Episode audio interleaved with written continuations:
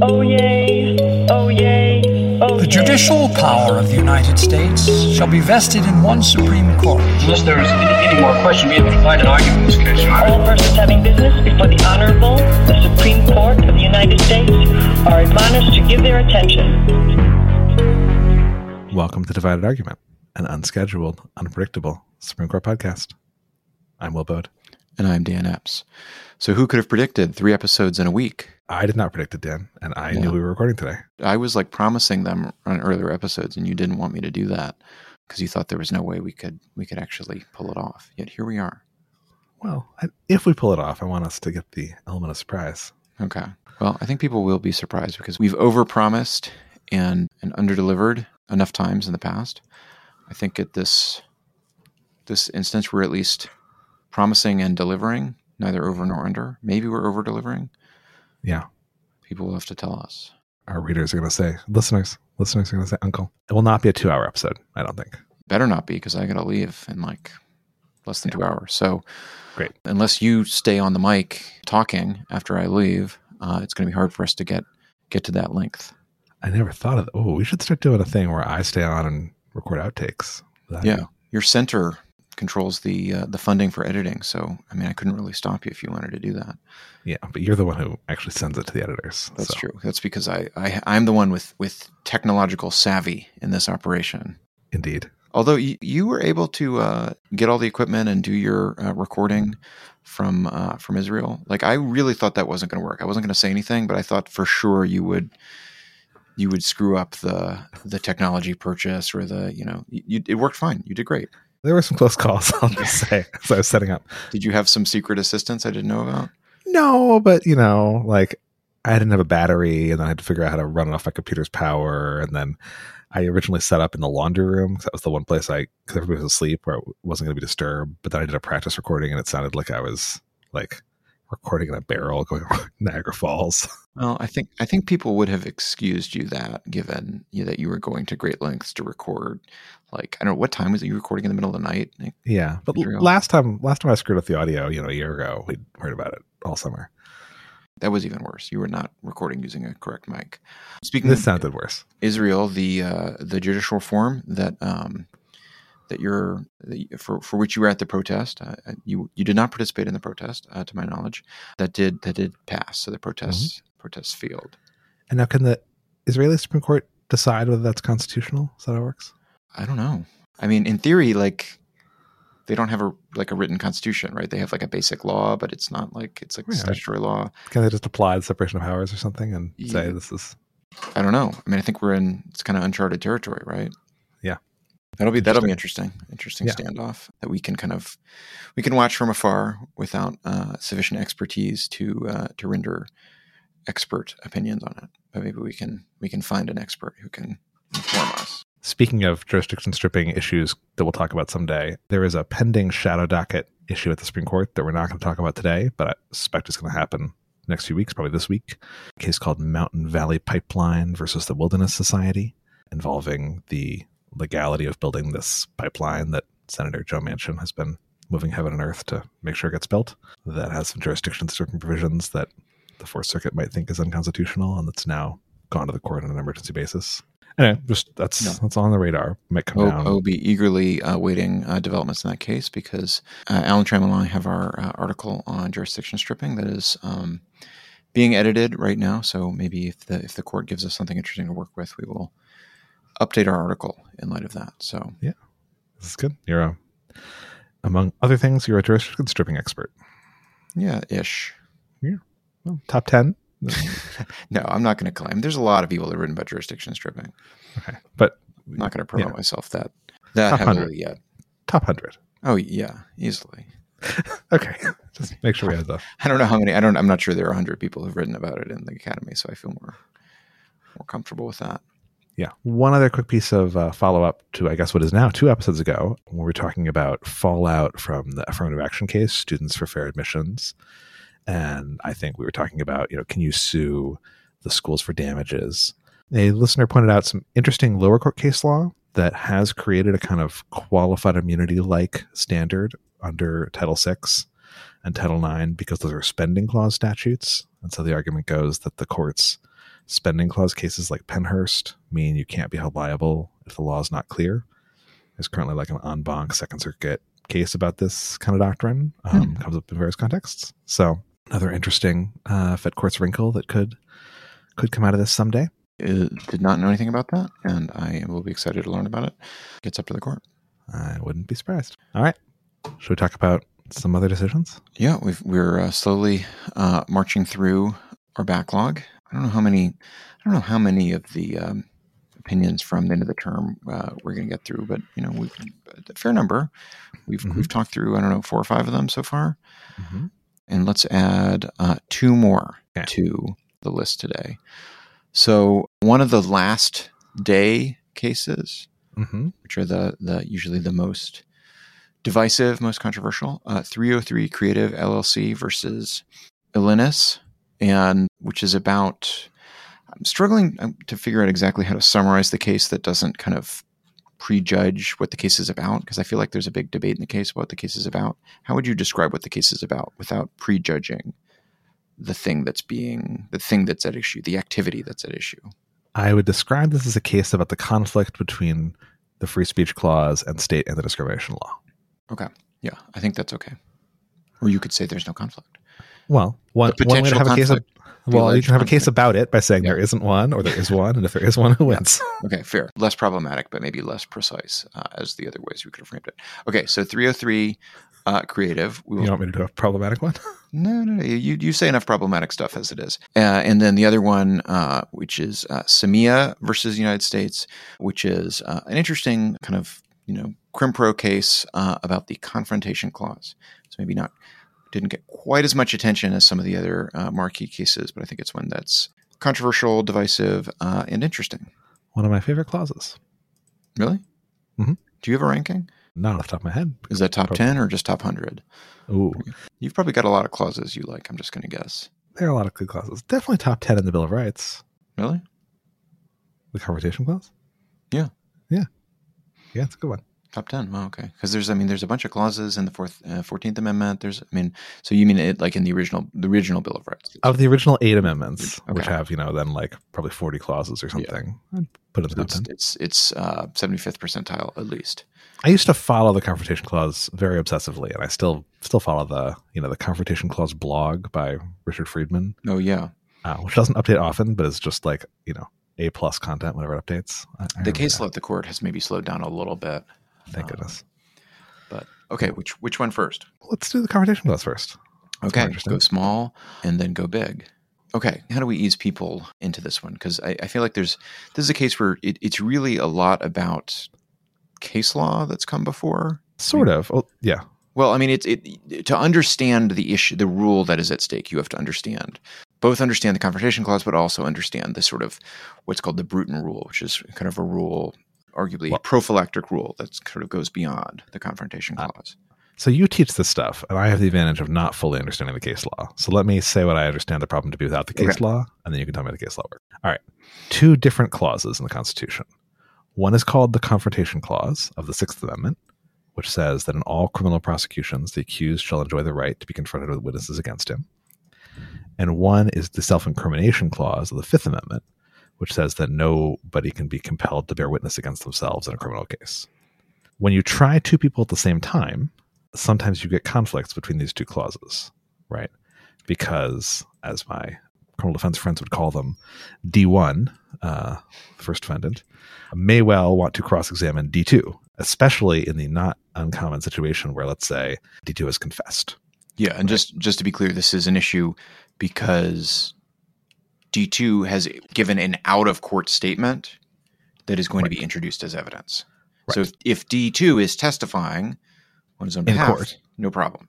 Right. But If D2 shows up in court, voluntarily takes the stand, and says something, then, then that's the D1 can cross examine. Right.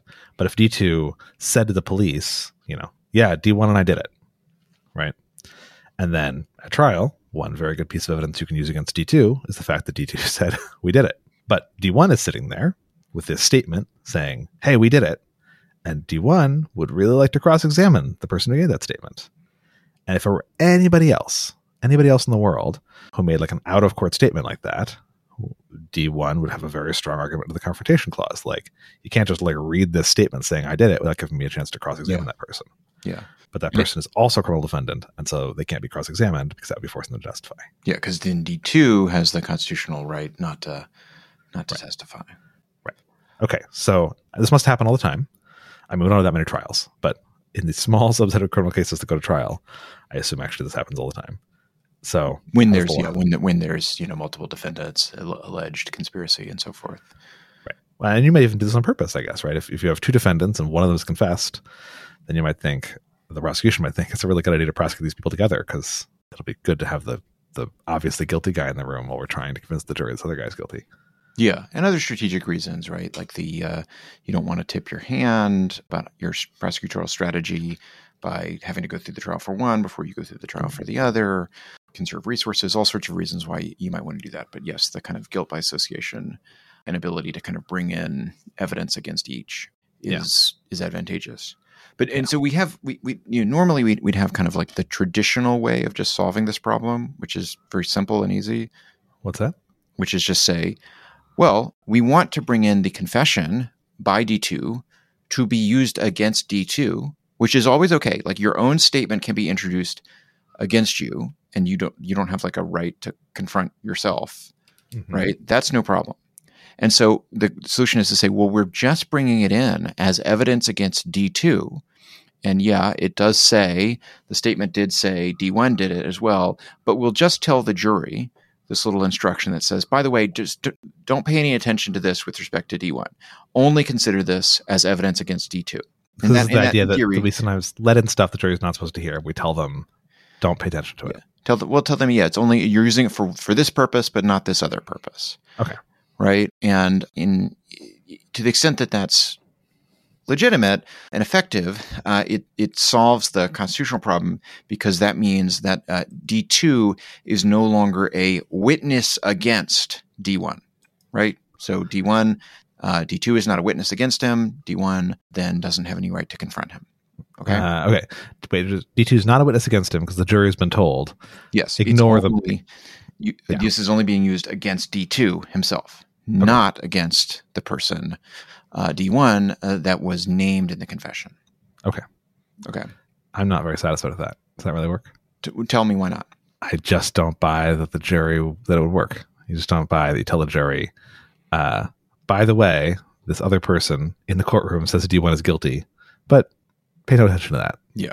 That seems So I, I share your concern about that, although it, I think it raises a lot of hard questions that we should get to in a second. But the law did come up with a solution, or at least a partial solution to this problem. Okay. Which is the Bruton rule, okay. which is an older case. And it said that in this situation, you know, sharing your intuition, right? Sharing your intuition that there's just too much risk that the jury is going to put too much weight on it, even if they're told not to. Okay. In this 1968 case, Bruton, the court said, you just can't do this. You can't bring in, to protect the confrontation clause values, you can't bring in the non testifying co defendants inculpatory confession that inculpates uh, D1 without confrontation. You just can't do it. Okay. Limiting instruction, basically, it's a situation where we're going to say normally a limiting instruction, an instruction to the jury to to pay no attention, is going to be sufficient to fix all sorts of problems. You Yeah. know, this is a case where we're just going to say no, that's not good enough. And so you just can't do it. And so the solution is if you're going to try them together, you just can't use the statement, or you can do a separate trial and then you can use D2's confession against D2. If D1 confessed, you can use D1's confession against D1, but you can't bring in uh, the other defendant's uh, confessions as evidence of guilt against the one who is trying to obtain confrontation. So you like that solution? So if you confessed and you wanna and you wanna and you wanna go to trial anyway, you really want to get yourself in trial with somebody else, who your co-conspirator. Yes, unless unless the government can uh, come up with a workaround, and that's sort of what this case is about. Is Okay. what kinds of uh, workarounds are possible, or what is uh, maybe asked differently, what is the the scope of the Bruton rule? Mhm. right? Because you know, government and uh, lower courts have basically you know tried to come up with various various ways around this. And so, one example, most relevant here, there's a case named Gray where they had introduced the non-testifying co-defendant's uh, statement, but they had just like deleted the names, uh, the name of the defendant of D1 Mhm. and just sort of said, well, the confession was like me and deleted went and committed the robbery, right? Mhm. But it was still and deleted. It wasn't just me. It wasn't just I Yes. committed the robbery. Yes. So Okay. it still was apparent, would have been apparent to the jury that someone else was named and that whoever it was uh, had been that had been redacted, Mhm. right? And in that case, the court says, uh, no, uh, you still can't can't do that. That's still going to violate Bruton. The jury is just going to be, you know, the jury's the jury is basically the jury's going to know what's happening, right? Right. Like you know, like we just we don't believe that this is actually going to solve the problem. The jury will be able to put the pieces together, and so the uh, Bruton rule should still apply to that. Right, because you can't say like me and blank. Well, why is blank blank? It's because we can't tell you who it is. Well, who's the one person we can't tell you who it is? Yeah. And Uh. and who is the person that we've been told we should not, you know, pay any attention that, that we should not treat this confession as evidence against, right? It's D Yeah. So I, I think juries are going to kind of figure that out. Uh, so I think that's at least as a pragmatic point. Yeah. That's that's not crazy. It's interesting to me that we have this general assumption in the law that juries are kind of obedient and do what they're told. like we tell them, you know, don't go, go, don't go Google this case when you're at home or Yeah. whatever, and we s- pretend they do that. Here's the legal standard. We pretend they understand that. But in this area, we somehow think, oh well, we, we just can't take the fiction anymore. Yeah, no, that is uh, that is really really interesting. It's something that that came up a little bit at oral argument and that uh, resurfaces uh, in the opinion a little bit, as we'll talk about in a second. But yeah, throughout the law, you know, various examples. There's stuff that goes wrong or stuff that juries are going to need to hear for some other reason, and um, we normally say just give the jury an instruction. We're just going to sort of presume as a matter of law that juries follow their instructions, right? And you can kind of understand why we do that because if we didn't, we'd have a lot of really tough questions. Like anytime there's accidentally, there's situations in trial where maybe a witness says something they're not supposed to say.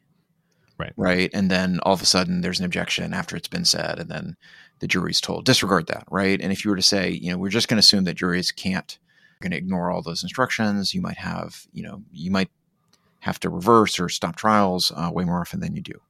Maybe. Right. So for practical reasons, that seems hard. But for whatever reason, uh, traditionally, that the balance had been stuck yeah, different, uh, struck differently in this one in this one area. Yeah. Okay. Okay. So I I think uh, I think that's I think that's the setup. I'm with you so far. Okay, so now, and we have another case, Richardson versus Marsh, where the court had sort of not extended or, or maybe not gone uh, further on the Bruton rule that said, look, if the if the statement that's being introduced doesn't kind of directly inculpate the defendant who you know seeks to avail himself of the confrontation clause, it's not it's not going to be a problem. Okay, Well, but that isn't that true of the Gray statement too? It's like me and blank doesn't directly implicate. Well, that was sort of what the debate in the case was about. And that same question is going to come back uh, in this case, which is, uh, you know, where do we draw the line? Right? Clearly, the court has said not every statement that might sort of in some way could still be used by the jury or the jury, you know, if it ignores this instruction, could still look at and still form some opinion about the the, the guilt of D1 um, that isn't necessarily uh, barred. And the question is sort of how close are we to one or the other? Mhm.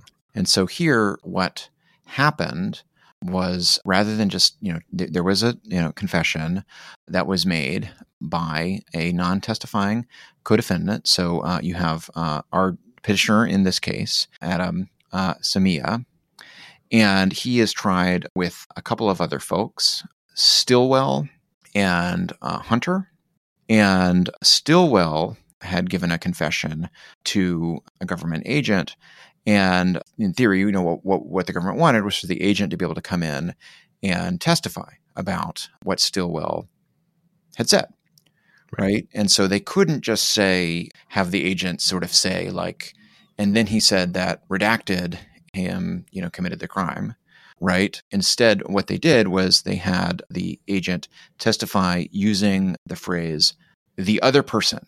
And so, Yeah. for example, he said, you know, in response to a question from uh, the prosecutor on the stand, he said, he said, Stillwell described a time when the other person he was with pulled the trigger on that woman in a van that he and Mr. Stillwell was driving, right? So rather than saying that Stillwell said that Samia pulled the trigger, he said that other the other person, right? And so So this other person and I are driving a van. Yeah. And the other person pulled the trigger. Okay. yes, yeah, But I don't say blank. And so they don't know whether the reason I'm saying other person is because it's redacted or because he actually just was vague about who the other person was. Yeah. Yeah. I mean, and, and this is, there might be other situations where you actually have kind of like a written statement or something like that, rather than just having a, a witness sort of testify to the substance of what was said. You can imagine a different situation where you have an actual, like Yeah. written statement that, that has to be modified, redacted in some way for being, let's say, read to the jury. Yeah. That's what happened. And so the question is was this uh, a Bruton violation or is this okay? Is this Okay. more like, yeah? Is this more like blank or is this more like the one where we just like don't mention Yeah. the person at all? Yeah. Uh, Okay. and and you can kind of inferentially maybe reason that it that it that it, it inculpates the D1, but doesn't directly do so. Okay. And here, brief opinion by Justice Thomas, joined in large part by all the uh, conservative justices, and then in a dissent by uh, Justice Kagan. Uh, Justice Mhm. Barrett writes a short uh, concurrence that we can talk about uh, in a minute.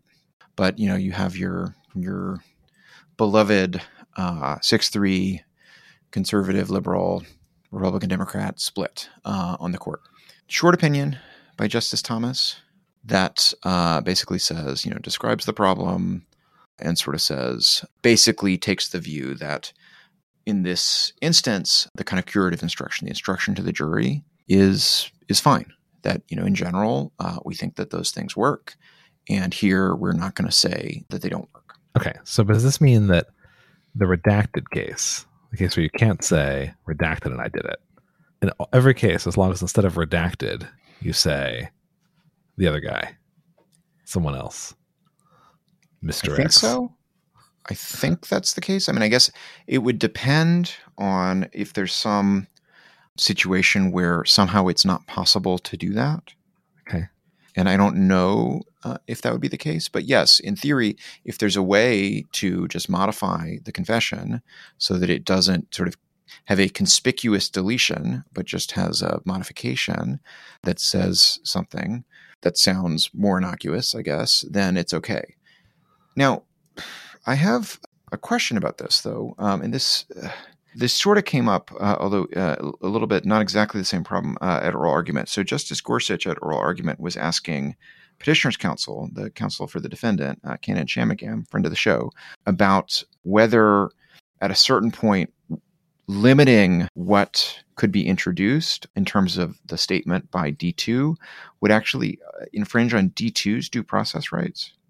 Because Why would D2, be? well, because D2, it, the right to present a defense, and maybe D2 wants to be able to shed, point the finger a little bit at the at another person, and so to the extent that you weren't allowed to even suggest that there was another person present, hmm that that might be problematic.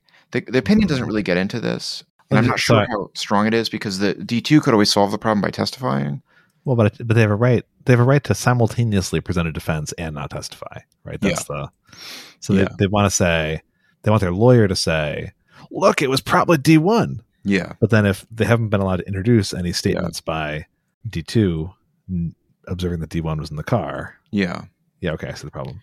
Yeah, it does seem tricky. And you could also imagine you can imagine a hypo where the more you are actually editing, changing, revising D2's confession, that that might itself like pose a due process problem, right? If you're you basically are saying that you're using evidence against D2, you're using a statement, but that is actually not the statement D2 made. I mean, I don't know if it's a due process problem. I do find Yeah. it weird, uncomfortable. I get why we have to Yeah. accept the reality that juries don't accept these statements, but then to, to actually lie to them, to not Yeah, just yeah, like, well- them, but to, What kind of problem would it be? Like, let's if the government just made up a statement, right, and introduced that against a defendant. What clause do you think? I mean, that clearly that, that can't be a clause. I mean, that's just like wrong and illegal. right. But It's- is it unconstitutional? I mean, it's perjury. Yeah, but but is, is it unconstitutional? I guess we would now say it's a due process violation. Okay, I- you're willing. You're to- willing to concede that. no, I, oh, I said we would say it. I, am not saying I would say it. Well, we who's we? The You and me. law, the court. But okay. Well, I mean, sorry, this is my hobby. You know, there are all these cases where like the prosecutor gets up and like says ridiculous, nasty things at closing argument, and those are always a due process violation. I've always thought it was a little weird that those were should it be anything or should it be great? not sure anything. I mean, they're not, both not great and not anything. It could just be against the rules of evidence. You should be sanctioned for it. Illegal. We could have statutes about them. I'm just not sure. What if it renders your so you don't you're not a fundamental fairness guy? I am a fundamentally unfair guy. But the confrontation clause, that's a real constitutional clause. Yes. There are better solutions to this, Dan. I, I feel like I've thought of three just sitting here. Okay. Is one of them separate trials? Yes. Okay. What else? What, else have you got? Well, what's wrong with that one?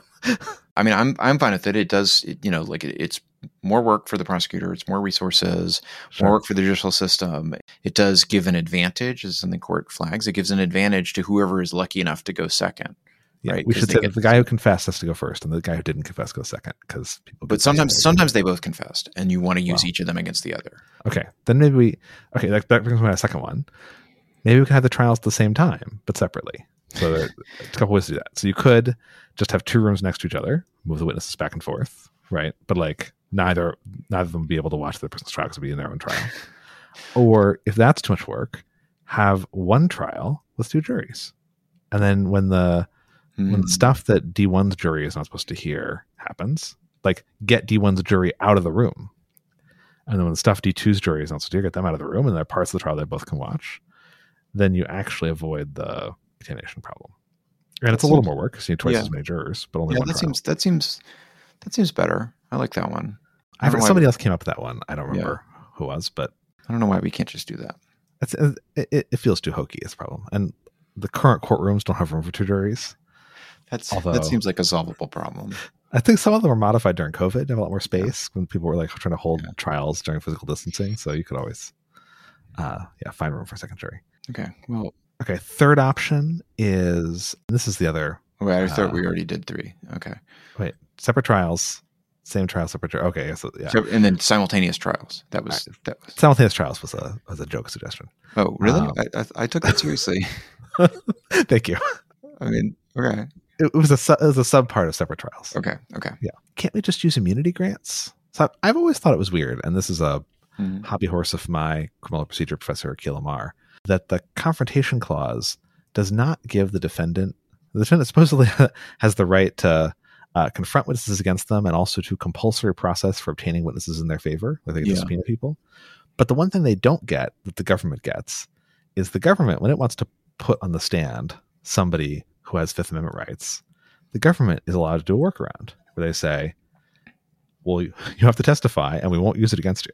Yeah. So couldn't we do that? Couldn't we say the defendant gets to force the D1 gets to force D2 to take the stand, confront them, and just give them immunity? In the same trial, I don't. I feel like you still need to pair this with one of your other solutions because it, it just recreates a different problem, right? If you say D two has to testify at the trial, despite at at his own trial, despite assertion of his privilege to remain silent. Yeah, we'll just tell the jury to ignore it. How is that? How does, doesn't that just solve one problem by creating another problem of exactly the same magnitude? Well, I feel like a confrontation clause versus a due process. I feel the confrontation clause is more important. So More If we important have than to- the Fifth Amendment privilege? Yeah. Why? de- definitely. That's that's completely arbitrary. Fifth Amendment privilege is is a it's, it's earlier. last in time. The the last in time controls. That doesn't. That's not. This is not a rule of constitutional interpretation you have ever believed until this minute. But you actually believe that? No, well, You don't believe that. That. that I mean, look. I look. I don't believe the last in time argument. I mean, I think so, it is sometimes true that the last in time controls, but it's more they're they're not in conflict. They're just different. Right. Yes. If they're in conflict, last in time controls. No, it's more like I, I guess right now it seems like we are there's a conflict. We are limiting the, the confrontation clause rights in the name of the self incrimination clause. Yeah. So I would think it was equally legitimate to do it the other way around. Well, unless there's no conflict, right? And which the court, the court thinks, in this situation, there's not a conflict because you give the instruction, and mm-hmm. therefore that means the other defendant is not a witness. D2 is no longer a witness against D1. Therefore, everything's fine. No, simply if you gave an instruction, the immunity instruction, to D2's jury and said, none of this cross examination is against D2, that would also be fine. Because then D2 is not bearing witness against himself. He's Yeah, just, but I just don't know why that's better. well, uh, uh, whether it's, be- the point is it's no worse. And then we've got a normative choice of which, It might be worse. I mean, so for example, like typically, you know, one of the main reasons defendants don't want to testify is because if they do, uh, their testimony can be impeached using like prior convictions, right? Subject to some, Yeah. there's you know some limits But on again- this. not against them, only against others. Hmm. But again, all this would be not admissible against them. I, I understand, but I just like I'm not persuaded that this somehow like decreases the net amount of like harm in the courtroom. I think it just shifts it around. Right. Well, I guess I in the case. So here's the thing: in the case where one of the two defendants has a much stronger claim of actual innocence than the other. Now, again, sometimes they both confess. Sometimes there are evidence of guilt or innocence that's apart from the confession. But in the case where one of them is very likely has a Yeah. credible confession that is very likely guilty, and one of them has a much stronger case that the other one is lying, it seems to me that we, if there were two equally available rules, it seems like we ought to have the rule that privileges the right of the possibly innocent person to prove their innocence. Although That in that, be every case, but Yeah. and that's why I like the confrontation clause better. It seems to me that the self-incrimination clause sometimes it protects the innocent, often it protects the guilty. It's a fine clause, maybe a little outdated, uh, reflects a theology we don't really believe in anymore. I mean, it's a standard view, I think. yeah, But the confrontation clause like seems to reflect an ideal of like innocence and due process and the the possible the trial is truth seeking that we still very much do believe in.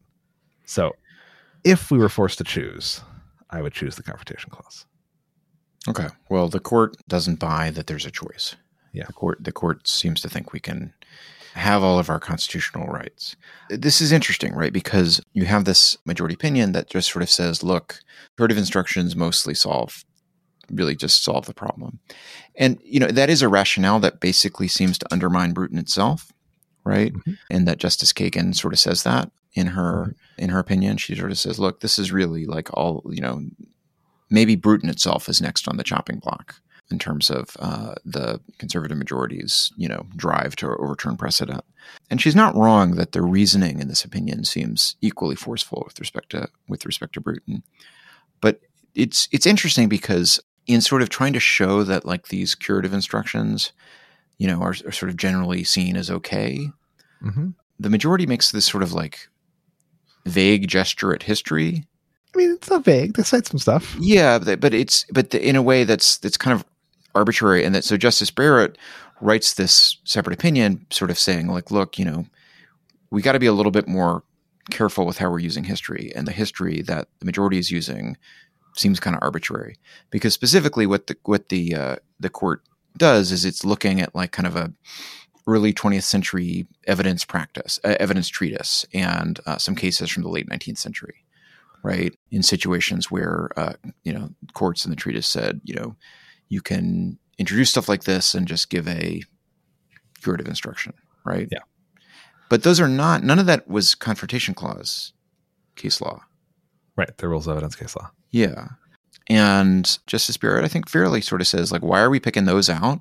Those do not bear on the kind of like meaning stuff in the late 19th century doesn't really bear on the meaning of a, you know, part of the Bill of Rights. If we're looking at those, why aren't we looking at stuff from the 1940s? And, uh, you know, she says, look, I would just prefer to just say history is indeterminate here, right?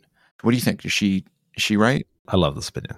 Yeah. I mean, I do think it displays a level of care with the citation of historical sources that is unusual for a Supreme Court justice. Like maybe it's, it's holding them to a higher standard than they normally can meet.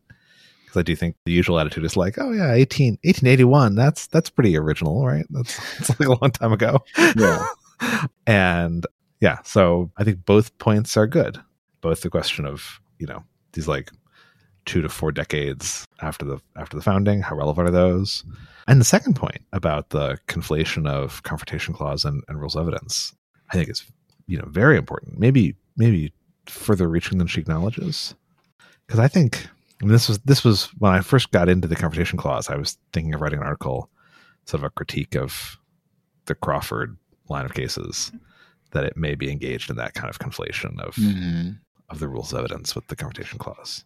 That that it really might be that the it's the rules of evidence that tell you who has to be in court and not like the hearsay rule. And the confrontation clause is more about like what do you do with the stuff that the people that show up in court. Yeah. Um, which I think was Wigmore's view once upon a time. But but it um, was about testifying witnesses. yeah that, that that there are like two different there are two different rules one is the hearsay rule that most testimony has to be offered in person. And the other is the confrontation clause rule that testimony that's offered in person has to be cross-examined. And that it might be that the constitution constitutionalizes the second but not the first.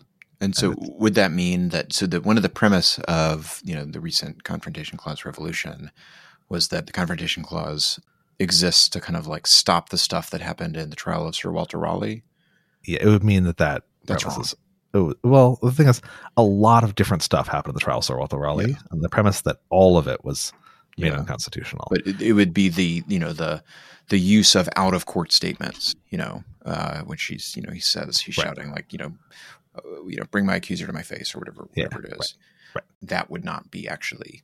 that that would be the idea. Now I'm not sure it's right. It's part of the reason I abandoned it. This was sort of a hypothesis, and as I started to dig into it, I was just really not sure um, anymore what the right answer was. Yeah. So, you know, but I remain interested, and, I, um, and I like the results of the current doctrine. So, Yeah, it's interesting though because I think you know if you're if you're really taking this this issue seriously from an originalist perspective, I think isn't is what the case is really about is like what does it mean to be for someone to be a witness against you, right? I Is think that, is- so. is that really what the case is boiling down to? Like, is someone a witness against you if they're testifying at your trial, but the jury's told, you know, ignore this? yes, That's basically that's sort of the question, right? Because if if because I think we can agree that if the if D two if we think D two is actually a witness against D one, Right. it can't come in correct, absent confrontation. correct. Okay, but then I, I feel like the neither the majority nor does the spirit really ever grapple like clearly explain that question, like like, like answer that question. They sort of just say, you know, curative instructions are good and fine, but like it's far from clear whether that would have been the original understanding of this provision, given that like you know the, the, sort of rules of evidence have gotten a lot more sophisticated since the founding Yeah, right? And so in, the majority itself doesn't seem to have a lot of like great stuff showing that like these kinds of this this situation arose a lot, you know, in the yeah. you know late 19th century, So, so although late, okay, late so- 18th century. I mean, there is this passage at page six, the majority opinion, that goes by pretty quick, where it sort of describes the basic Crawford rule and then says, nonetheless, the confrontation clause applies only to witnesses, quote, against the accused, unquote, Crawford, and then quotes this Richardson case. Ordinarily, a witness whose testimony Yeah. is introduced at a joint trial is not considered to be a witness against a defendant if the jury is instructed to consider that testimony only against a co-defendant. Yeah. So I guess that's their. Yeah, It's just a, incorporating a quote from previous precedent rather than yeah. Yeah, it's not, but it's not doing the kind of the kind of originalist dive you might you might accept expect. Yeah. If you dig back, that is, you know, the Richardson case uh, is a Scalia opinion, so it's got it itself has a little bit uh, originalist uh, pedigree. But if you look back at that opinion, it's a very short opinion, and it itself does not do any kind of kind of real originalist work to justify that rule about jury instructions. It just cites a bunch of 20th century case law. Yeah. So it seems like we don't really have, you know, an originalist justice really doing that work. Yeah. The kind of the original meaning of witnesses against. Yeah, and Yeah. and whether you know, you know whether it would have been understood, you know, these kind of jury instructions would have been understood, you know, how widely were they used at the time of the founding? I have no idea.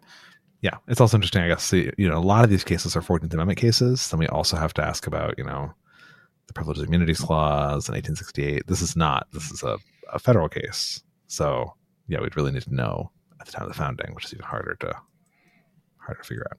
Yeah, Yeah, that's. I just. I mean, this goes back to the. You know, when I was saying that doing ridiculously unjust, fundamentally unfair things might not violate due process. Uh, it's the same kind of problem of like, what subset of bad, illegal, or should be illegal stuff that happens at trial is also unconstitutional. is actually kind of a tricky problem Hmm. because there's like overlapping clauses and how much of it do they govern and how much of it is like you know not good but governed by something else. I find I find tricky. We can't just say everything bad is a due process violation. Well, there's a there's a honorable tradition of that, but You think it's a dishonorable tradition. not everything bad is a due process violation. Not everything bad is unconstitutional. But I understand the temptation to say that. Okay, so where are you in this? Um, you sounded more receptive to petitioner than than one might uh, expect, given where the the uh, the many originalist justices land on this one. I guess I'm unsatisfied. It's not that I find the other side that much more satisfying, but I'm just unsatisfied with the whole frame, I guess. So I kind of get it. I, you know, I get it, but I don't understand why why these are the only options on the table. So I guess I would be concurring in the judgment. In an appropriate case, we should ask why do these cases have to be, you know, if there's a conflict between two constitutional rights, why is it not the merely judicial administr- the merely judicial administration principle of, of joint trials that has to go right? Because there's no constitutional Yeah. clause that says, "Oh, hold trials jointly." But but that I mean that's only necessary if you think there's a conflict, and the majority thinks there's no conflict, right? I think there's no conflict at all. Well, that's what it I says. It says, look, look, look if, if if you buy the move that you're that the D two is not a witness against D one once you have the instruction, then that's that's the end of the story, right? If you Well, if you if you so believe guess, that, so let me ask this: in a in a non-joint trial, would the same stuff be allowed? like introduce it, but then say ignore it. Well, if they say ignore it, uh, yeah, introduce Well, it. it, Say, it would in the sense that if it was erroneously admitted and then the trial court, you know, realized it halfway through and then gave the instruction, that might save the trial, Well, right? what if they just said like we're going to hear a bunch of stories from the DEA witness about some, you know, some people, some people he apprehended. For for we're just going to hear them. Don't consider them. Now, maybe again, it might violate the rules of evidence. Yeah. It would be more prejudicial than probative, but it wouldn't. Under the majority's theory, it wouldn't violate the Constitution. If a state if a state said our practice is to let the DEA officer yeah. testify about other people's crimes, I don't think the court would. I don't think even in a state the court would let that happen. Yeah, that's that's interesting. I mean, but it's but it's it's more of like a smell test kind of thing. It's like it's like why would you be doing this, but for your desire to violate the confrontation clause, right? Sure. Okay. But I, yeah, formally they seem to be saying that that's sufficient. Yeah. Uh, I mean, and it might happen if there are a bunch of doc. You mean, you can imagine happening. There's a bunch of. I don't know. This is just.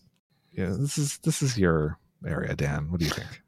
I don't know. I mean, I think that like I'm receptive, very receptive to the kind of like functional reasoning underlying the Bruton rule, right? Which is that I do think, you know, there's a lot of reason to think with some evidence of this that's this powerful that just telling the jury don't don't pay any attention to this. I you know, I don't know whether you can really expect them uh, to be able to do that. I think I would find it hard to do that. I would like to just say I'm going to pay no attention to this this evidence against this person, but I'm going to put a lot of weight on it with respect to this other person who's on trial. That seems that seems hard.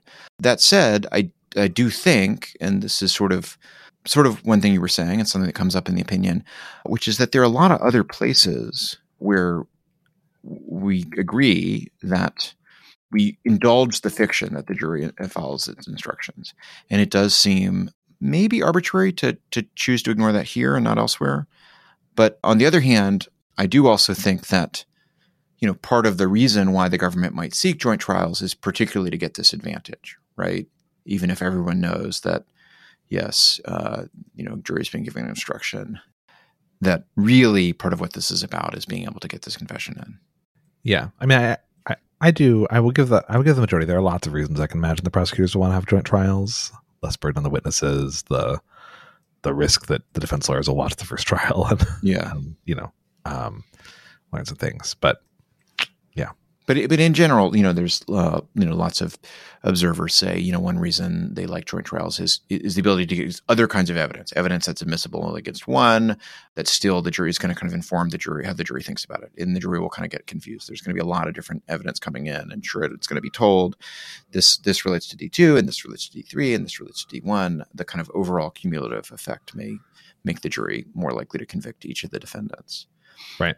And so I, I guess I guess to the extent that you know we don't seem to have like even if you're taking coming at this from an originalist perspective, to the extent that as far as I can tell, we don't have any conclusive evidence one way or the other on you know how to how broadly to interpret that you know you know witness against component of the Sixth Amendment. I think this might be a situation where we have to you know uh, do a little bit more you know balancing or trying to figure out what's going to kind of best protect the values underlying the amendment right Mm-hmm. if we if we don't have a clear answer to that question we at least need to figure out like which side are we going to err on, on which side are we going to err does that does that make sense Well, like if we're not sure whether this should count as an originalist matter if we're not sure whether this this should count as testimony against the defendant Yeah. should we maybe Well- say well and where, where do you come down that? What is what is the purpose of the Sixth Amendment, and what do you think? Yeah.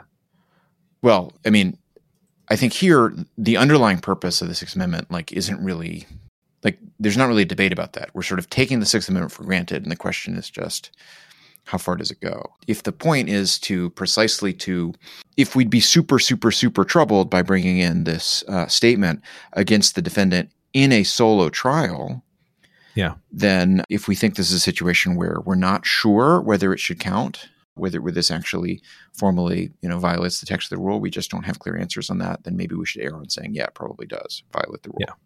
Go ahead.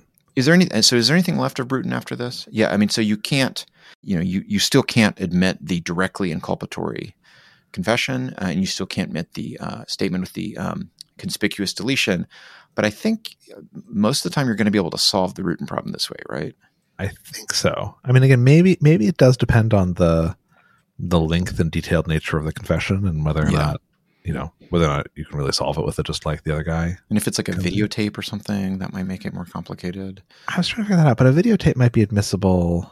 Other, re- yeah, I mean, it could be videotape- being admitted for some other purpose, but you'd still have the same problem, right? Which is even if the jury is being told to consider it for a different reason. well, a videotape's not a witness, is it? Well, I mean, I guess It's it depends a- videotape. it's a neither is a written statement, right? Neither is neither is the, you know, I mean, it's a statement. It's not a court statement, right? All right, so there's a videotape of D1 and D2 committing the crime. Oh yeah, but I, I mean a, a I it's a- videotape confession by D two Oh, in, in okay. the police, right? That's what I mean. I, like they, they, they get rather than having an officer, an Yeah. agent, sort of say, "Here's what D two told me." We Yeah. actually have D two on tape, right? Yeah. The kind of thing that you would totally want to admit all the time, right? But normally you can't admit a recording of a witness against the. I mean, th- that's what that's like what you know. Yeah. The core core Crawford cases are about, like the nine one one calls and stuff. Do you think we could make the defendant D2 dub it out of court? that would violate Creative 303, compelled speech. Brilliant segue. All right. Are we good on the segue or is there anything more to say about this? Uh, one other, I guess, one other thing we didn't really talk about. Um, there was kind of a uh, short, separate dissent by uh, Justice Jackson. She's doing Uh-huh. a lot of solo dissents. Yeah, she's she's getting in the mix. The Lone it was Kinda, it was kind of interesting. It was it, it was sort of picked up on something that came up at oral argument. and Actually, mm, sort of picked up a, a question I think sort of originated with Justice Sotomayor. But she basically all she's trying to do is like reframe the issue Mhm. uh, in the case, which is she's trying to. She says, well, the majority says Bruton is an exception to a default rule that we, you know, assume that juries follow their instructions. But she sort of is instead saying, no, the default rule is the confrontation clause and the question whether you know this is a statement you know in general that would violate the confrontation clause and the question is whether under these circumstances the the curative instruction causes an exception to that clause Mhm. right Yeah. it's kind of just like a framing choice i don't know Yeah. The majority skips over the first question today. Its analysis assumes there's no Sixth Amendment problem in the first place. yeah It does. I mean, that quote from Richardson looked like it's not just assuming. It looks like Yeah. the cases actually say there's no. yeah So Yeah, I didn't really buy that this was pointing out like an analytic mistake so much as just like a totally, you know, kind of a different, you know, view of the cathedral, right? Just a different perspective um, to see this from. Yeah. And look, to the extent she's saying, to the extent she is also a constitutional, a confrontation clause fundamentalist, and just you know thinks we ought to start from the premise that's a much more important Yeah. clause, then I'm, you know, I'm right there with her. Okay, but you know, I thought it was I thought it was a pretty good uh, kick in dissent. Not not super super long, but she does have you know that I think the most notable thing is her thing at the end that I mentioned about sort of saying, one might wonder after reading today's decision whether Bruton is the next precedent on this court's chopping block. So by Mhm. saying the next, I mean she's sort of alluding to her broader set of critiques she's made about how eager the majority is uh, in terms of overturning precedent. Mhm. Yeah. But she says, uh, you know, basically says we they don't need to do that, right? Because this, you know, we can now basically always get around Bruton. right, right. They need not overrule Bruton because Yeah. they have reduced it to a formality. Yeah, effectively done so. Okay. Uh, I think that's enough about that one. Yeah. Let's do let's do a more hot button case. Okay, an easier case. Is it? Yes. Okay. I don't think people will like you saying that, but I guess it depends on easy in what direction. Yeah, 303 uh, Creative, which, as you said, is a case about the conflict between the, the conflict or not between uh, the First Amendment and uh, state uh, public accommodations laws. Yeah. Say more about that. So there have been a lot of cases about this in the past, including one that the court had and decided on other grounds a few years ago when Justice Kennedy was in the court, Masterpiece Cakeshop, right? Uh, I think one of the first of these cases is from New Mexico called Elane Photography.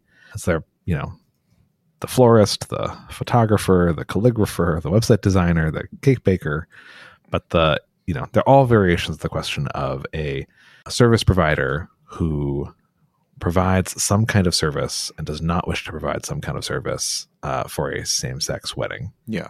in the face of various state and discrimination laws. And here we have a, well, supposedly, we have a website designer, uh, Ms. Smith, who will one day design wedding websites, although she Yeah. does not currently do never that. done so yet. We can talk about that. Yeah. We have the state of Colorado, last known to us for its appearance in Masterpiece Cakeshop, you know, again. And we have the question of does she have to make websites for same sex weddings? And even like, what does that mean? So, uh, you know, an argument, there was a lot of specific questions about, I think, I think her view and the court's view is she is happy to make a website for a same sex couple if it's not about a same sex wedding. Like, the same sex couple wants, you know, to make a website for their dog or a website for their friend's wedding or something, that's fine. And there was even some debated argument uh, about, you know, maybe if the website just like, you know, if she continued to put her Christian beliefs on those websites, um, you know, I'm against same sex marriage. Here's a same sex wedding. I think she would not do that, but there was some dispute, you know, with the state whether that would violate the statute or not.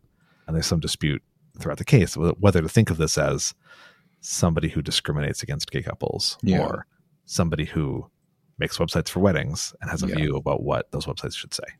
Yeah. Yeah. And that really, I think how you answer that kind of resolves the case. Is that fair? Whether you think this is about, you know, a rule that says you have to serve all people equally regardless of this status, or a rule that says you have to say stuff. Well, the second one, maybe it would or wouldn't be easy. Right. Sorry, the first one. Yeah. A rule about serving all people regardless of their status. Like we know federal law says that you can't discriminate on the basis of race in, you know, all sorts of public accommodations. Right. And we know that people even argued back in the civil rights era that their religion or their identity or their expression, you know, as opposed to having an integrated lunchroom. And the court was like, no, you can't do that. We don't care about that. Sexual orientation discrimination. There's a later case called Dale, where the Boy Scouts of America were covered by a public accommodation ordinance. The theory that like the Boy Scouts were public accommodation, and they were given a First Amendment exception, at least as to the Scout Masters, because that Yeah. did implicate their sort of expressive message. So that's like a weird line of cases you might have to get Yeah. into. But the way the court frames is this is easier than that. right? This is not a case about customer identity. It's a case about compelled speech. Right. Now, it's true that the correlation between the set of people who want websites about same sex weddings and the set of people who are gay or lesbian is very, very high. Regardless, formally, it's a case about compelled Yeah. speech. And that framing, or at least that particular move you just made, uh, makes Justice Sotomayor uh, in dissent, I'd say, furious. Yeah. Okay. This idea that you're treating these, the, the distinction that you're drawing there uh, in, a, in a way to kind of like, Yeah. to not frame this as, you know, discriminating against a certain set of customers just just doesn't hold any water. And do you think that's right? So, I mean, there are lots of versions of this, but like, Yeah. take the Nazi bookseller, right? So, I, I imagine a bookseller who only sells books with like large swastikas emblazoned on the cover and like puts them there if the book doesn't already have one. And then, you know, somebody says, you're you're discriminating against Jewish customers. You're not letting us buy books. The Nazi cust- and the Nazi book says you're welcome to buy the books with the swastikas on them, and the Jews say no, we're not going to buy books with swastikas on them. And he says, okay, fine, so that's on you. D- does I mean maybe Justice Sotomayor has the same reaction? Obviously, I don't really want to buy these books, but I'm probably not a good business model. But is that anytime you sell a product that you know that a protected class doesn't want to buy, are you discriminating against the class? It's such a preposterous example. It's I'm finding it trouble having trouble engaging with it. But I mean, I think there's Maybe something. it's pork. Maybe I put pork in everything. Yeah, yeah, that's interesting. That's interesting. That they're, you know, you're just saying uh, this is this is a product that we sell, and it turns out that some of the customers are just not going to be interested in it. I mean, she it's says on purpose, right? She like- says apparently a gay or lesbian couple might buy a wedding website for their straight friends. This logic would be amusing if it were not so embarrassing. I suppose the Heart of Atlanta Motel could have argued that black people may still rent rooms for their white friends. What do you think about that as a response? That you know, uh, you know, going back to you know one of the very classic civil rights era cases, where the court you know upheld uh, you know uh, public accommodations law barring uh, racial discrimination. Is that is Yeah. that different? If you say we'll, we'll we'll rent a room to anybody, we just won't let you stay here if you're black. that does seem different. I mean, Yeah, uh, it seems like you can't do that. Now, maybe part of the problem is that rooms are not expressive. yeah. So it's harder to say it's about like the content, the expressive content of the room exactly. Would that be Yeah. more like saying we'll let anybody buy our pork, but we won't let Jewish people eat it or something?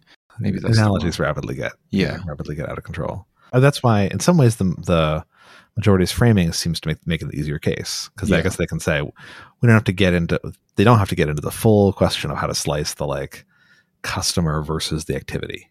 Yeah, um, because they can say, you know, when it comes to like selling websites, newspapers, books, you know, the speaker gets to decide what's in them.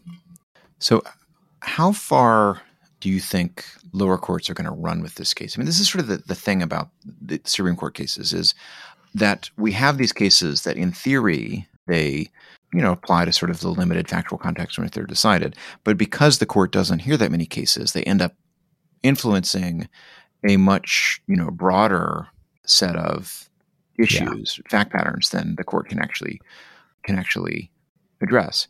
And so I, I think maybe that's kind of the problem here, which is that um, even if the court says, look, this is just this narrow thing about compelled speech, there's still the danger that this will end up, you know, being expanded by lower courts far beyond the specific factual context. I do think that happens. I mean, I do think there's a way in which, like, especially maybe even especially in this area of like the sort of gay rights law, especially there's like this the actual doctrinal holdings of the cases, and then there's sort of the the vibes and the signals and the trends. Yeah. And so there have been a ton of these cases in the lower courts. The vast majority of them go against the the service providers. And, you know, starting a few years ago, the court clearly became interested in stepping into that. That's Yeah. why they granted Masterpiece Cakeshop. And then I do think there's a way in which, like, the Supreme Court having signaled, you know, the tide is too far in that direction, probably would cause a number of lower courts to change, even though they're not all going to be cases as easy as this one. I mean, this one is especially Yeah. easy because sort of all the facts are stipulated, and so many of the hard questions are stipulated away. This is expressive. This is, and so I'm sure some lower court judges will say, "Oh, well, this case is different," but at least some will. This will kind of reset the the gestalt. Yeah. Um, And it seems like that matters a lot, right? Uh, if you start saying, well, any, I mean, because you could imagine, you know, courts saying, well, anytime you provide a service to someone, that involves speaking. Yeah. Providing the service suggests sort of Yeah. approval of the conduct. Yeah. Right? And like selling a wedding dress to a gay Right. person. Right. And it's definitely not resolved by this case, right? This case Yeah. is much narrower, but I think you're totally right that it will, I mean, at the risk of a problematic analogy, right? The, I mean, part of the initial litigation strategy leading up to the dismantling of, of separate but equal before Brown versus Board was to bring these cases on kind of like very narrow, clear factual Yeah. grounds, like this university, you know, and win a kind of a, a win, a narrow factual win, but a win. And then, you know, those wins, those wins can pile up and, and lower courts can start to connect the dots and expand them in various ways. and I'm sure that the Alliance Defending Freedom has a similar. I don't I don't know what their Brown versus Board of Education is, but I'm sure they have a similar idea. And well, this is this one is narrow. It'll be the first Yeah. step, and, and I mean, how far do you think the majority would be willing to go? well, so even I expect the majority doesn't agree. They may not know. So did you notice? I don't think the majority talks about what if this were the same case, but it's interracial marriage rather than gay marriage. yeah. yeah. This is, is like this is the this is the move. the tough thing about all these is these cases is you know you have to be able to answer that question, or at least you have to think about the answer to that question because maybe it should matter legally, maybe it shouldn't. It might not matter legally, and if that's the case, it really is going to put your intuitions to Yeah. the test So- because basically because everybody has to agree. Like i just as a matter you have to just like to participate in you know our like polity right at this point. Like you're not allowed i think you're i think you're basically not allowed to say you know i think it would be okay to like that i think like like i think you're not allowed to kind of sympathize with you know people who are against interracial marriage right and say like yes that would be you know opposition to that would be constitutionally protected at least I- it's a I lot mean- harder to say that right Well, I, I'm sure Justice Gorsuch thinks that. I'm sure Justice Gorsuch would say, "We protected the Nazis marching in Skokie. Yes, Yeah. we would also protect the person who says, I Yeah. personally object to interracial marriage.' Yeah.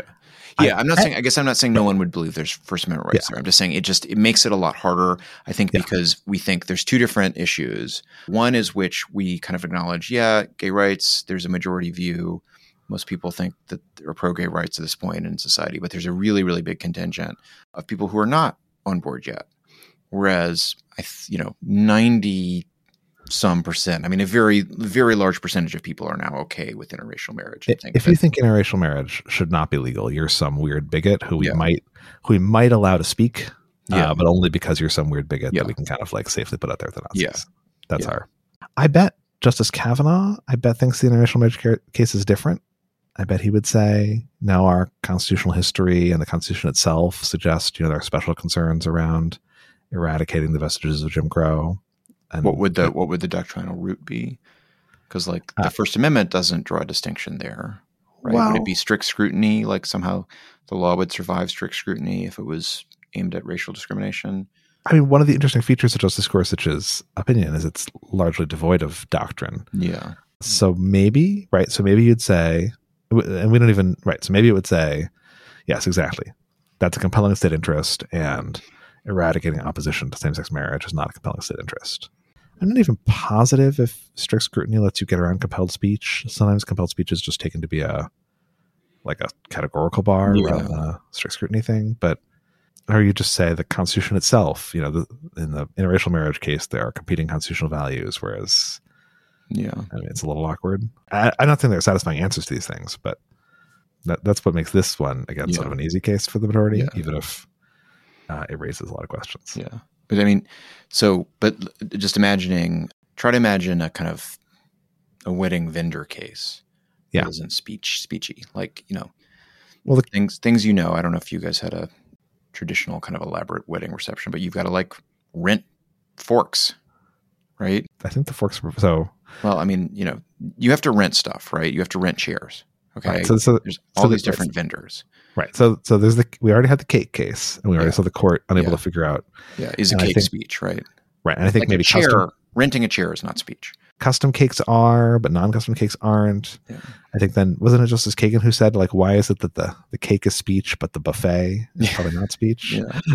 you know, does it depend on the buffet? And I don't know, the band, presumably the band is speech, hmm right? And but then is the But chair, give me the chair rental. That's not the, speech. the chair rental is not speech, sure. Right.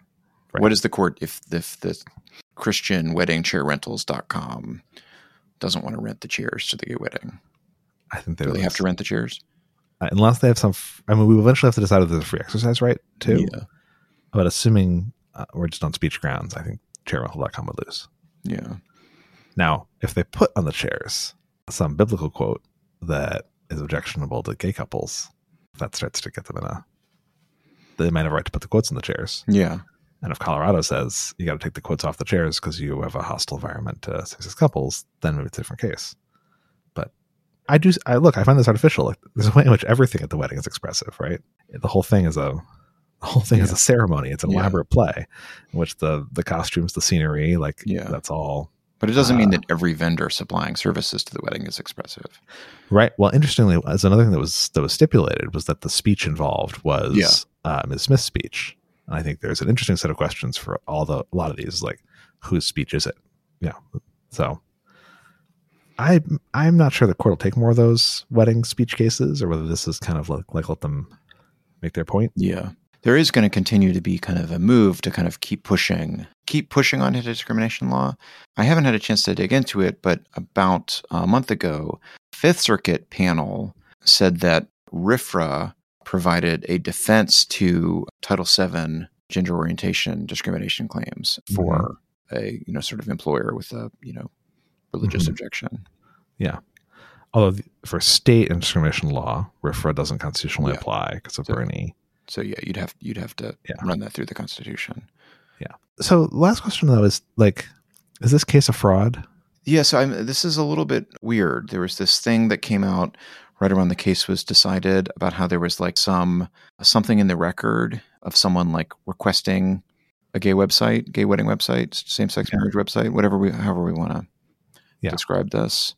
But that appears to be phony. But maybe not. Does it matter? So, right. So th- Yeah. this is a pre-enforcement challenge Yeah. decided on a bunch of stipulated facts, which is like totally orthodox, Yeah. right? Especially under the First Amendment, under modern ripeness doctrine, SBA list versus Driehaus and Abbott Labs and whatever. If there's a law that prohibits your speech, you're allowed to say, "I would like to speak, but I'm not going to speak because I would get in trouble. Please say the law is unconstitutional so I can speak." Right? We don't make you speak first and then get in trouble. And so, but then you have to show that there's like some risk that the law will be enforced against you. And she says, look, this is Colorado, Masterpiece Cakeshop land. Like, of course they're going to enforce it against me. But then to supplement that claim, she says, and look, some guy, some, some, somebody asked for my services for a same sex wedding uh, on like my random web form. And then I guess, yeah, somebody at the New Republic maybe called him up. He said, no, I didn't. Yeah. Now, I guess maybe he did and he forgot. Maybe a friend signed him up and he forgot. Maybe Ms. Smith signed herself up and somehow invented it. I don't know. But it seems like none of that really matters. The, the the alleged person who allegedly filled out the form is married to a person of the opposite sex, so it seemed a little bit puzzling. Yeah. but yeah, no, I, I mean that was weird. I mean, I, you know, did was that something that one of the litigants, you know, did you know the lawyers did themselves to try to gen? I mean, who knows? It doesn't seem to matter though, it, as far as the court is concerned. Like it, it plays no role in the opinion.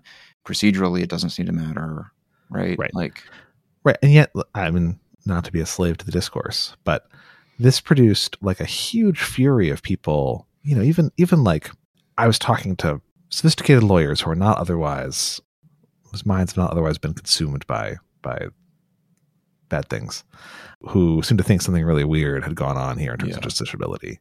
And maybe it's just, I mean, it's true that, that the case involves a bunch of stipulated facts and a pre-enforcement challenge, Yeah. but but that's and I, I maybe we shouldn't litigate cases that way. I'm open to the view that we should yeah. turn back the clock on ripeness doctrine, but but that just didn't seem to bother me at all.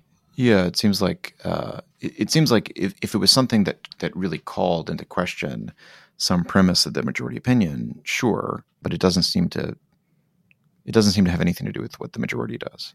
And Yeah. generally, we we seem to think pre-enforcement challenges are okay. So I don't know. It's it's one of these things where like people there's a lot of effort to gin up uh, various kinds of outrage at the court right now, and Yeah. some of it lands and some of it doesn't. And I worry that you know we need to you know people who are you know not happy with the court should maybe pick battles a little bit better.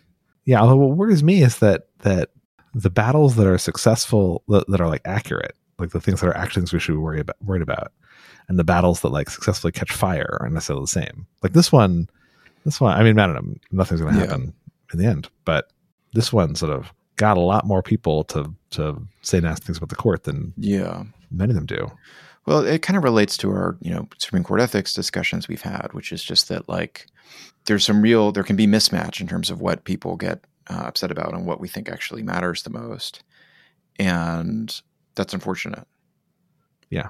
yeah. Maybe it's not just diluting; it's actually kind of distracting because this one seemed to really make people mad.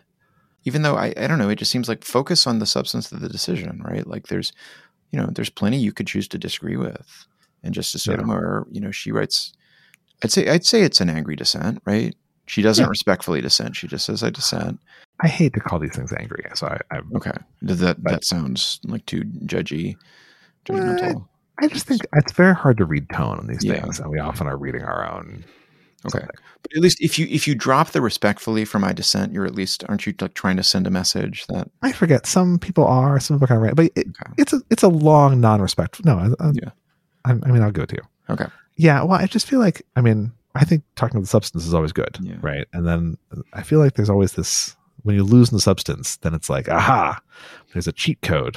My Yeah. journalist found out that it was all based on a lie, and that Yeah. will. yeah I mean, and, and um, this is not the province of any particular side of, of political Yeah. discourse. Like everybody wants the cheat code. yeah Yeah. I guess in terms of what I think about the case, like it really does a lot of it comes down to that question of how broadly it's going to go. Because if you do think about it narrowly, I think I could say, okay, you know, maybe this we can just all agree that this is speech and you know compelled speech. I can live with the rule that says you just don't get to compel people to do that. But if we end up saying now all of a sudden all anti-discrimination law is unconstitutional because it violates people's freedom to choose to whom uh, associate with whoever they will, I'm starting to get increasingly nervous. Yeah, there is an intellectual challenge like that, not to all anti-discrimination Yeah. law, but to like half of anti-discrimination law. Yeah. because I I think there used to be it used to be more in vogue to divi- divide. You know, say some anti-discrimination law is kind of about substance, like Yeah. you know, the meat and potatoes question, like when you stop in this town at night, is there someplace you can go? Yeah. and then some is about dignity and symbolic harms. Yeah. And so you could imagine a broad-based First Amendment challenge to all of the symbolic discrimination law. Like if you could get a website somewhere else that was just Yeah. as good, you know, that's all that should matter. That came up a little bit in Masterpiece Cakeshop. Maybe that's Yeah. the maybe that's the Brown versus Board of Education of the ADF. I have no idea. Yeah. That would be that would be a revolution. Yeah. Okay. Well, it's a case that's going to, you know, it provoke pretty strong reactions. And, you know, for that reason, I think, you know, when the show, we, I think really we try to kind of just get less into the kind of like up or down on the kind of really big kind of hot button social issues cases because I feel like I have less to contribute on that. And you can, you know, kind of figure out what you think about it. And our job is just to kind of, I don't know, clear the clear the ground so people can figure out their own views. Yeah, I just think they're boring usually. Yeah, yeah. I mean, because they they're not they they cease to be about their the they're less about the law and more about you know our underlying views about the I mean, it, it depends on the case. I thought Yeah. we spent a long time on Dobbs and Bruen last year, and like that was justified. I guess we, we I feel like we talked a lot about the stuff like surrounding Dobbs, I- right? I like, think it was our longest episode to date at the time was our Yeah. Dobbs Bruen episode. but we didn't like really get into the meat of like substantive due process. We talked about like the league and a bunch of other stuff. I don't know. Okay, well, plenty more we could say, but after having two nearly two hour episodes, I think we should cut this one at merely you know an hour plus. Keep it unpredictable, Dan.